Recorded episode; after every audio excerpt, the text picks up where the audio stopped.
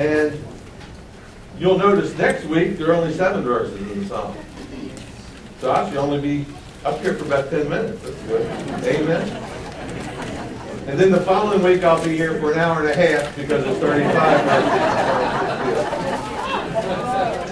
verses. Okay, Psalm 66. Now look at the superscription there. It's uh, the writer of the psalm is not identified. So it could be King David, could be anybody else. We don't know who wrote this psalm. David did not write all the psalms. He wrote maybe, you know, 75 or 80 or 90 of the psalms. Then somebody else wrote the others. But it is written to the chief musician, which means that this chief musician who works in the uh, temple is to put these words, the music, and portion out the music, say this portion will be sung by the choir, this portion will be sung by the congregation, now we all join in, and so on and so forth. And then notice after that word, those words to the chief musician, it says, a song, a song. Look at that. That's like saying, you know, a song, a song, or a psalm, a psalm. It's uh, basically the same words. So what you have in this Psalm 66 are two songs. And we don't know if they were originally two different psalms, and then when the canon of Scripture was put together, you see, when David, and the others wrote these psalms, they didn't all go together right away. Somebody had to collect them and put them together into a songbook. Whether they took the two psalms and combined them into one, we don't know that. But anyway, you're going to see two different songs here. Okay? The first song is divided into two parts. It's a corporate song, or a corporate psalm, and that goes from verses 1 to 12. Okay? 1 to 12, it's a corporate song, and it's divided into two parts. It's a call for the nations corporately to praise God, and that's like verses 1 through 7. And then it's a call for God's people to praise God.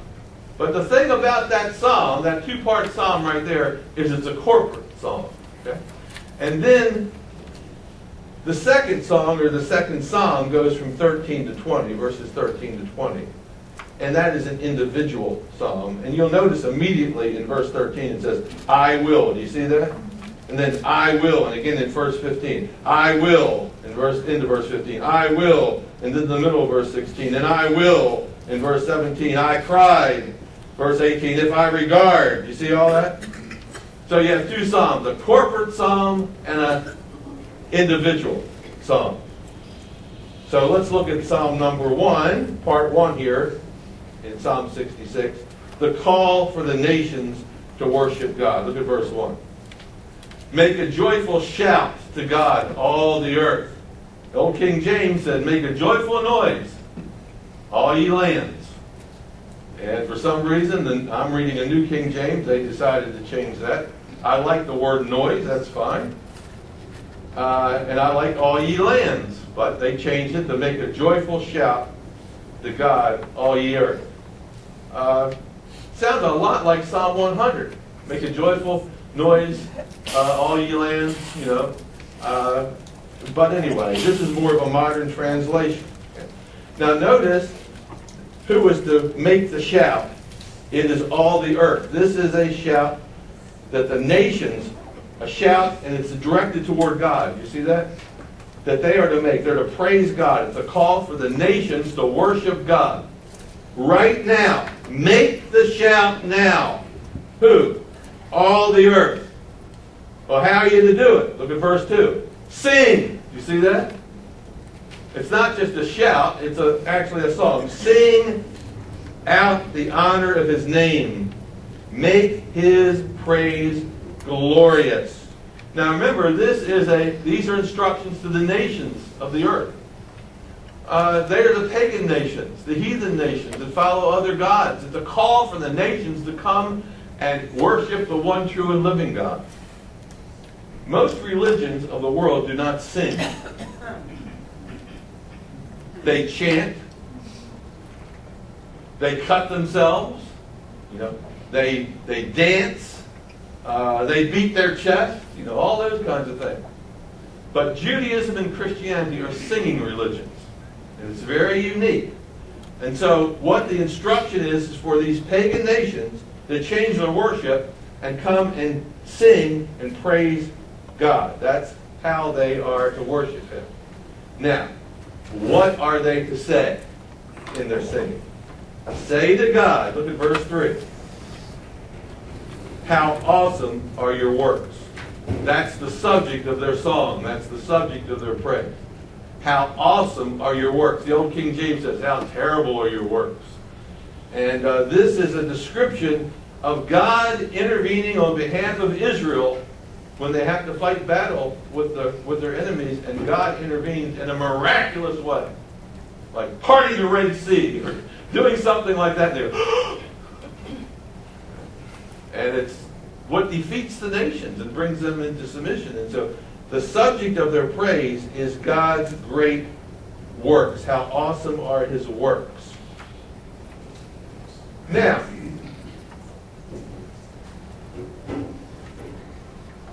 this next section in verse 3, I could use my imagination and imagine now the choir starts to sing. Okay? And here's what it would say. Through the greatness of your power, your enemies shall submit themselves to you. See that? Look, through the greatness of your power, your enemies shall submit themselves to you. You notice that this is now not the writer telling the people to sing. This is the writer now speaking to God and saying, maybe in some sort of the choir just singing to the congregation, and they hear these words. Through the greatness of your power, your enemies shall submit to you. All the earth shall worship you and sing praises to you. They shall sing praises to your name. That makes sense to me. This is how you're supposed to read Psalms. You're supposed to, you have to look at tenses. is it a present tense? Is it a past tense? Is it a future tense? Very important. You need to look at pronouns, who's, who, who's being spoken to and spoken about. And then you need to notice who's speaking. What's the voice? And in verses 1 through 3a, you see the psalmist is speaking to the nations and calling them to worship the one true and living God. See? And tells them how to do it. But then right in the middle of verse 33, it's like the choir comes in and starts saying, Through the greatness of your power, your enemies shall submit to you. All the earth shall worship you and sing the praises to you. They shall sing praises to your name. Now, notice the verb there is shall. They shall submit. You see that? They shall submit. They shall worship you and sing praises to you. They shall sing. Uh, so, the call in the beginning of the psalm is for right now the nations to worship God. That's the call. Do it and do it now. The choir comes in and says, and guess what? One day they will. They shall do it. Even if they don't heed the words of the psalmist now, one day every knee will bow and every tongue will confess to the glory of God that Jesus Christ is Lord. And so that is yet in the future. Now, we also see the word name. Name is mentioned for the second time. You see, right at the end of verse 4, they shall sing praises to your name. In the middle of verse 2, sing honor to his name. Uh, it's not just directed to God, but they are to bring in God's name. God cannot, God's name was not known until God revealed it to Moses. Remember Moses encounters God in the burning bush? He said, Who are you? And God said, What? I am that I am. I'm Yahweh. I'm the one that's going to deliver the people of Israel from Egyptian bondage. I am the Redeemer. This is his redemptive name. His name is Yahweh, and one day all the nations will be worshiping his name. God is not to be worshiped as an unknown God. Remember Paul on Mars Hill? They had a statue up, and the statue, written on the statue was, To the unknown God. The God without a name. In case we missed one, this is we want to get him in there. And Paul said, I want to talk to you about this God with that you don't know, that you don't have a name for. Boy, he has a name. And he's raised his son Jesus from the dead, Paul said. So, what we have here is he says, You need to come and worship the God of Israel, Yahweh, the God who has a name, who reveals himself and redeems the world. So then at the end of verse 4, you have the words Selah, which means what? Pause and reflect about it. Okay. So that's what we need to do. We need to take a moment and just say, okay, look at the nations around us. Are they worshiping God? No. but one day, everyone will worship God. That means there's an end game, and those of us who are worshiping God right now will worship Him then, and we will see the nations submit to God. So we should be reflecting on these kinds of things. Okay? Now we come to an invitation in verse 5. An invitation. The psalmist says to the nations, Come and see the works of God. He is awesome in his doing toward the sons of men. Come and see.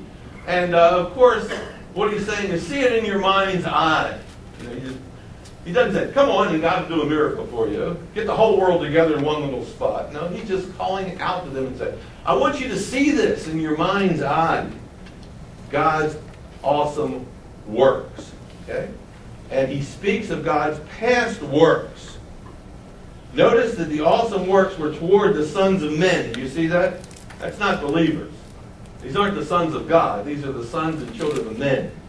God has done awesome things that were seen by pagans, by heathen in the past. And they're to see it right now in their mind's eye. Can you see things that you did in your past right now? In your mind? Sure you can. So that's what he's calling them to do. Reflect on these past events. Well, what's one of the awesome things that God did? Look at verse 6. He turned the sea into dry land, and they went through the river on foot. That's a past event. Of course, this is speaking of the opening of the Red Sea and the Exodus. That is an awesome event that he's calling the people to, to think about and to see in their minds up. You know how awesome that was? We take it for granted. We hear the story of Moses every day. We think this, ah, yeah, he opened the Red Sea. Because, you know, we think of it in terms of Cecil B. DeMille's Ten Commandments and Charlton Heston as Moses. And if you've been out to Universal Studios, you've seen how they did it. It's that so awesome at all. And, and in the movie, it only takes about 10 minutes of getting across the Red Sea. Do you know what it is to evacuate two and a half million people? Think of a hurricane and evacuating a city the size of Houston, which in 2012, within the borders of Houston, had 2.16 million people. And a major hurricane is going to hit, and they have to evacuate. Well, in fact, a year or two ago, they were told to evacuate when a big hurricane was coming. My son was in town. He decided not to. But the, a lot of people, hundreds, a couple hundred thousand people got on the road, 45, and tried to evacuate. Well, what happened? They were sitting for 13 hours. That's in cars and modern conveniences and roads. Can you imagine two and a half billion people facing a sea and God opening the sea, holding it back for two and a half million people to evacuate? You know how long that would take? And the whole time holding back the Egyptian army with pillars of fire so they couldn't catch up with, with the Exodus. That's how awesome this is. We don't we can't imagine how awesome that is. And so he says, uh, they were a little closer to it, weren't they? If this was written somewhere around a thousand, and the Exodus took place just uh, 200 years before or so, few hundred years before, they were, they could remember these events. Their parents and grandparents talked about these events. And so he tells them to remember that because it was against the heathen nation that God performed this. So they would all stood back and went, while the Jewish people fled from Egypt. And then look what he says in verse 6. Therefore we rejoice in him. Or there we, they, excuse me, I'll read it again. There we rejoice in him. Look, there we rejoice in him. Now you have a present tense, don't you? Beginning of verse 6, you had a past tense. He told them right now to think about this past event, and now he says, there we, we people, rejoice in God right now. Because it's like they're participating in the event right there in their minds. And the people in the congregation are seeing the event and they're rejoicing. Oh, praise God, you know. They rejoiced in the Exodus every time they ate a Passover meal. Remember when God said you're to eat a meal every year to commemorate this event? Every time they eat a meal, right then when they're eating it, they're rejoicing in the event that took place. Hey, you rejoice in the cross? In the redemption that Christ you know, brought for us? So, this is what he's talking about. He's calling the nations, it's an invitation for the nations to do something right now, presently. Come and see. Okay? But they're to look back on a past event. Now look at verse 7. Or verse 6. I guess I didn't, yeah, I'm, I'm, I'm just skipped over to a different psalm. That wouldn't be too good, would it? You wouldn't know what I was talking about. Look at verse 7. He rules by power, what? Forever. Never gives up. Never gets off his throne. His eyes observe the nations. Nothing ever escapes him. He observes your enemies as well. He knows all the shenanigans that go on, all the plans that go on in back rooms. Do not let the rebellious exalt themselves. And uh, this is uh, maybe the choir singing again, but it's an instruction. Uh, don't allow the rebellious, probably the warring nations, exalt themselves. Even when they win a battle, they will exalt themselves. He says, they're saying, don't allow that to happen. And then he has again the next time the word Selah, and we're to think about God, how awesome God really is. The Lord will not tolerate rebellion. His works are awesome, and he will intervene. Okay? So, verses 1 through 7 are a corporate song to the nations. Okay? Now, we move to the second half of Song 1, and that is a call for God's people to worship. Now look what it says in verse 8. Oh, bless our Lord, you peoples. And this now refers to the people of God.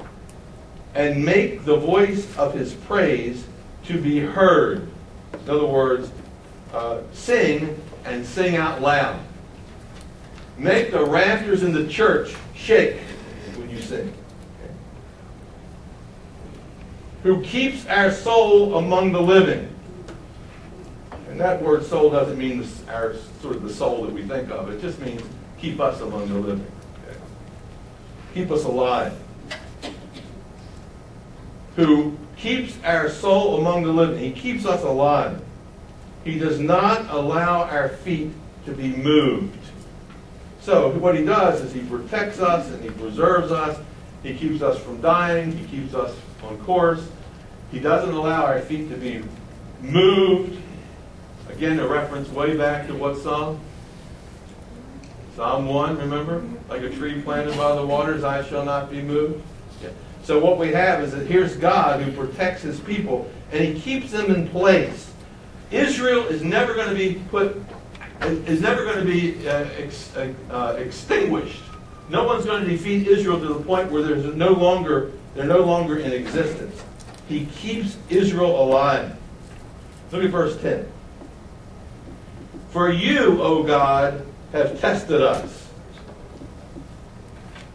You have refined us as silver is refined. Now notice he's starting to address God at this point. In verses 8 and 9, he addresses the people. Oh, bless our God, oh you people. See that? He's addressing the people. Now he addresses God. For you, O God, have tested us. You've refined us as silver is refined. You know how he keeps his people on course? Here's how he keeps his people on course. He allows us to go through testing and trials. Just as silver is tested. Just as silver goes through the fire. And when you want to get pure silver, you put all this stuff in the fire, and all the dross burns out, and what's left is sterling silver, pure silver. And that's what God does. He puts us through a trial. He puts us through tribulations. He burns off the dross. And the only thing that remains is the real McCoy. And that's what he does. He puts Israel through the fire. And those that are real believers in God, guess what? They remain believers in God. And those that are the dross, those who just say they believe in God, turn coat and run or they deny God. So what we have here is the fact that we are put through trials. Okay? Look at this. You brought us into the net. You allowed us to get trapped. Okay, look at this. You laid affliction on our backs. You put burdens on our backs. Now, what he's describing here is he's describing how in the past uh, they became slaves. They were they became subject to, to Egypt and other countries. And uh, what happens is that the afflictions and the burdens are on the back of the people. Notice he says, You did it. You see that? He blames God. You brought us into the net. You laid affliction on our backs. You caused us to be fettered as slaves. It's God's doing. This is how God tests you. He's the one that puts you through the test. You don't like that. You don't like the God like that. But He's the one that puts you through the test. The scripture says the Spirit drove Jesus into the wilderness to be tested and tempted by Satan. Who drove Jesus into the wilderness? The Spirit. Was God's doing. And God puts us through trials and tests. Not because we're bad. Was Jesus bad? Oftentimes we say, well, why is this happening to me? I must have done something wrong. No, not necessarily. He's testing you, not to break you down, but to prove that you're the real McCoy. Because he's not going to leave you in that trial. He's not going to leave you in that tribulation. He's going to bring you through the trial and through the tribulation. And look what it says in verse 12. You have caused men to ride over our heads. Notice again, it's God's doing. You see that? You put masters over us. That's what he's saying. Men over our head. Now, literally, it could be you put men on horses. and here we are working the fields, and you put men on horses. You put men in towers. You put men in platforms who are over our head. Uh, you've given us bosses who are over us. But whatever it is, it means that we have been under the authority of masters. And it's God who did it. God is the one who led Israel into Egypt and allowed them to become slaves. Look what else it says in verse 13. We went through fire and through water. Literally? Hebrew children in the furnace? That's literal fire. Israel going through the Red Sea? That's literal water. You can interpret that literally if you want. But one thing it's describing is persecution. It's describing a trial going through the fire, going through the water. In fact, when you look at fire and water, you're looking at two extremes. In other words, what he's saying is you put us through the wringer from one end to the other. We experience every kind of persecution and trial that you can experience. The water is wet and the fire's dry. And people have been burned at the stake and they've been drowned for their faith. And he's just saying, you know what? We have gone through a full range of trials from one end to the other, from water to fire, and you can't get any more extreme than that. And again, it's not necessarily because you've done something wrong or there's sin in your life. You have to be very careful regarding what you believe in these situations. But Job went through the fire, and he had not sinned. His friend said, Now, Job, you know why you're going through this? Because you got sin in. And God basically rebukes Job's friends. Joseph went through the fire. He was sold by his brothers. It wasn't because Joseph was a sinner, was it? Sometimes he allows you to go through the fire so that when you come out, you have a testimony that you were faithful no matter what. Sometimes he'll allow you to go through a trial because so you can relate to other people who have been through trials and you can minister to them because you know what it's like. They've lost somebody, you've lost somebody. You know, they've been persecuted, you've been persecuted. Sometimes it's just a, when you get out of there, just praise God. Know, but there's reasons, and we don't understand all the reasons. But one thing we do know, that when we come through the fire successfully, we'll be as pure as gold, pure as silver. We will have assurance that we're God's child, because he just didn't leave us there. He brought us through the trial. And so that's what I think verse 12 is saying. Because look what it says in, at the end of verse 12. But you brought us out. You see that? To rich fulfillment or rich abundance. And did he bring them out? Yes, he took them to a land of milk and honey, a land of abundance. And that's, God doesn't leave you in the trial. So, we see that God has done several things. You just look there, you can see the you there. You've tested us in verse 10. You refined us in verse 10. You got us into a trap in verse 11. You put burdens on our lap, backs in verse 11. You caused men to rule over us, verse 12. Look at that. But then, that's not the end. End of verse 12. But you brought us out. You see that? To rich fulfillment or abundance. So we go from misery to mercy. And when we do that, we've been tried by the fire and we have assurance that we're God's children. You never know that you have faith until you have to exercise the faith. You never know whether your faith is real until you've been through the trial and you have to exercise that faith. Anybody can have faith in good times. It's the faith that is tested, survives the real faith. So, that ends what we're going to call the corporate psalm. A call to the nations to rejoice and praise God, and a call to God's people praise God. Now we come to the individual psalm, and it's a call for an individual to worship.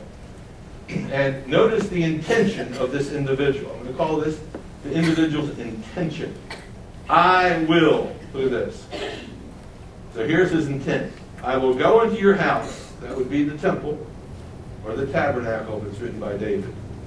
I intend to go into your house with burnt offerings. Burnt offerings were voluntary offerings. Uh, they could be given, made for just about anything.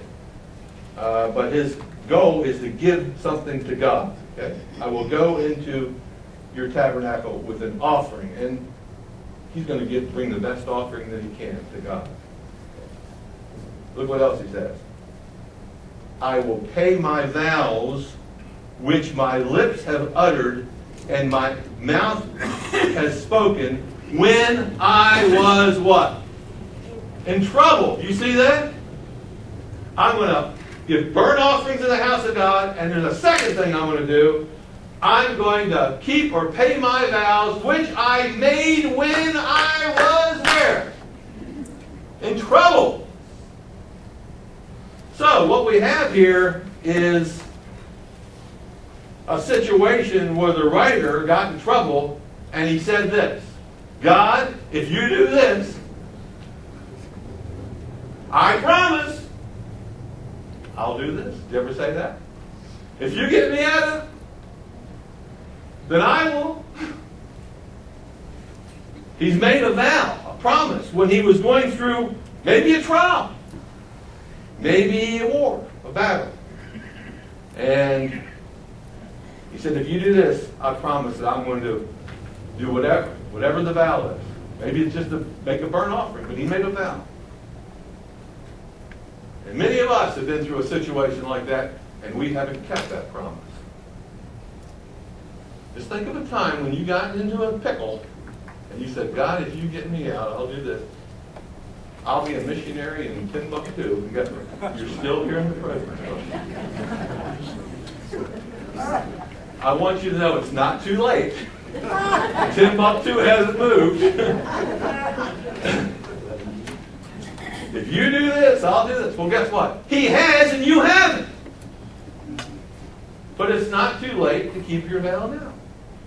So that's what we should do. And you know what you promised. Some of it has to do with monetary, some of it has to do with service, some of it has to do with voluntarism. But you can still keep your vow right now. And then he says in verse 15, I will offer you burnt sacrifices of fat animals. In other words, I'm not going to get the old lean ones that are starving, that aren't worth anything at the market. I'm going to get the fattest animals I can with sweet aroma of rams, and I will offer bulls and goats. And evidently, this is what he promised. I'm going to take the best of my flocks the animals on my farms, and I'm going to pick out the absolute best that I can make, you know, half a million bucks on, and I'm going to just give it all to you. Selah. What was it? Think about it. Think about your situation. What vows you made. Together. And now we have the invitation. Just like we had in the first psalm. Here's the invitation. Come and hear, all you who fear God. I will declare what he has done for my soul, means what he has done for me. Now the first invitation back in verse 5 said, come and see. This one says what? Come and hear. This is an invitation for the people to come and listen to the writer's testimony. He plans now to give his testimony how he got into a mess, into trouble. He made a vow, and he has paid his vow, and how God's come through. And this is going to be a faith boosting testimony. He's inviting all the people to come and hear. And that's what we should be doing when we are find redemption in Christ and God brings us through a crisis. We should tell somebody and we should give our testimony. And then he says in verse 17, I cried to him with my mouth and he was extolled with my tongue. He says, You know, I prayed and I cried out for help, and now guess what? I praise him. Prayer and praise go hand in hand. And so you shouldn't be praying and have answers without giving God the praise. He says, if, here's the famous verse that we all know. If I regard iniquity in my heart, remember this one? If I regard iniquity in my heart, the Lord will not hear, hear. How many knows that verse? You've heard that one. If I regard iniquity in my heart, the Lord won't hear. Well, guess what? Guess what that means? It means if I regard iniquity in my heart, the Lord won't hear. That's a principle. It's a truism. But that's not all it says. If it stopped right there, that would be it. But look what it says. If I regard iniquity in my heart, the Lord will not hear. But certainly the Lord what? Has heard. You see that? But certainly the Lord has heard and has attended to the voice of my prayer. And so, in essence, this is a declaration of innocence. If I had, were, had gone through the trials because I was a sinner, and I said, help, guess what? He'd say, tough, tough break. you got yourself into this mess, get yourself out. If I was a sinner, he wouldn't have heard, but guess what? He did hear, therefore I'm what? I'm not responsible. I had a pure heart before God. I'm like Job. See? And so this is his declaration of innocence. He attended to my voice, the voice of my prayer. So this is important for us that when we get ourselves in the real pickles and real messes because of our own sin and our own iniquity, God is not obligated at all to answer those prayers. Because we've entered a covenant with God, which said we will obey. And God said, and if you obey, I'll come through. And when we don't obey and we're sinners, He's not under any obligation to hear us and answer that prayer. But we should be, if we have a clear conscience, and He doesn't mean if I if I've sinned. He says if I regard iniquity. Did you see that? Not if I if I commit a sin, it's what? if I regard iniquity, if I give it, I take pleasure in it. He's talking about, you know, calculated sin and manipulation and we all sin. That's not what he's talking about. But if you regard it, if you hold on to it, if you get yourself into these messes because of some ploy, sinful ploy, he's not obligated. But he says that's not the case. And therefore, he ends this psalm with a doxology and says, Blessed be God who has not turned away my prayer, nor his mercy from me. See, this is based, that word mercy there, that's, that's one of those covenant words. And God says, you know, if you obey me and keep my covenant, I will show you mercy. But if you regard iniquity in your heart, then I will not answer. So, if we calculatingly sin, he doesn't answer. But if we are obedient to the covenant, he does answer. And so this morning, as I was going over the lesson one more time, I was thinking, I've heard something like this before. And so I got on my cell phone and looked up some scripture very quickly. And of course, I came across 1 John 3.22 immediately. Here's what it says. Whatever we ask from him, we receive. Whatever we ask from him, we receive. Because we keep his commandments. And do all things that please him. See, there, that's the solution. He answers. Why? Because we are obedient to the covenant. We keep our end of the bargain, and he keeps his. Next week, we'll pick up at Psalm 67. Lord, help us to put these principles into practice. Help us to realize how often we quote verses glibly from memory, don't even understand what they mean in the context. Help us to be people who recognize that in the past you've been awesome, you've redeemed us, you intercede for us and intervene for us. And Lord, we in return praise you. We mix our prayers with our praise. Oh Lord, help us to be true to the new covenant that Jesus Christ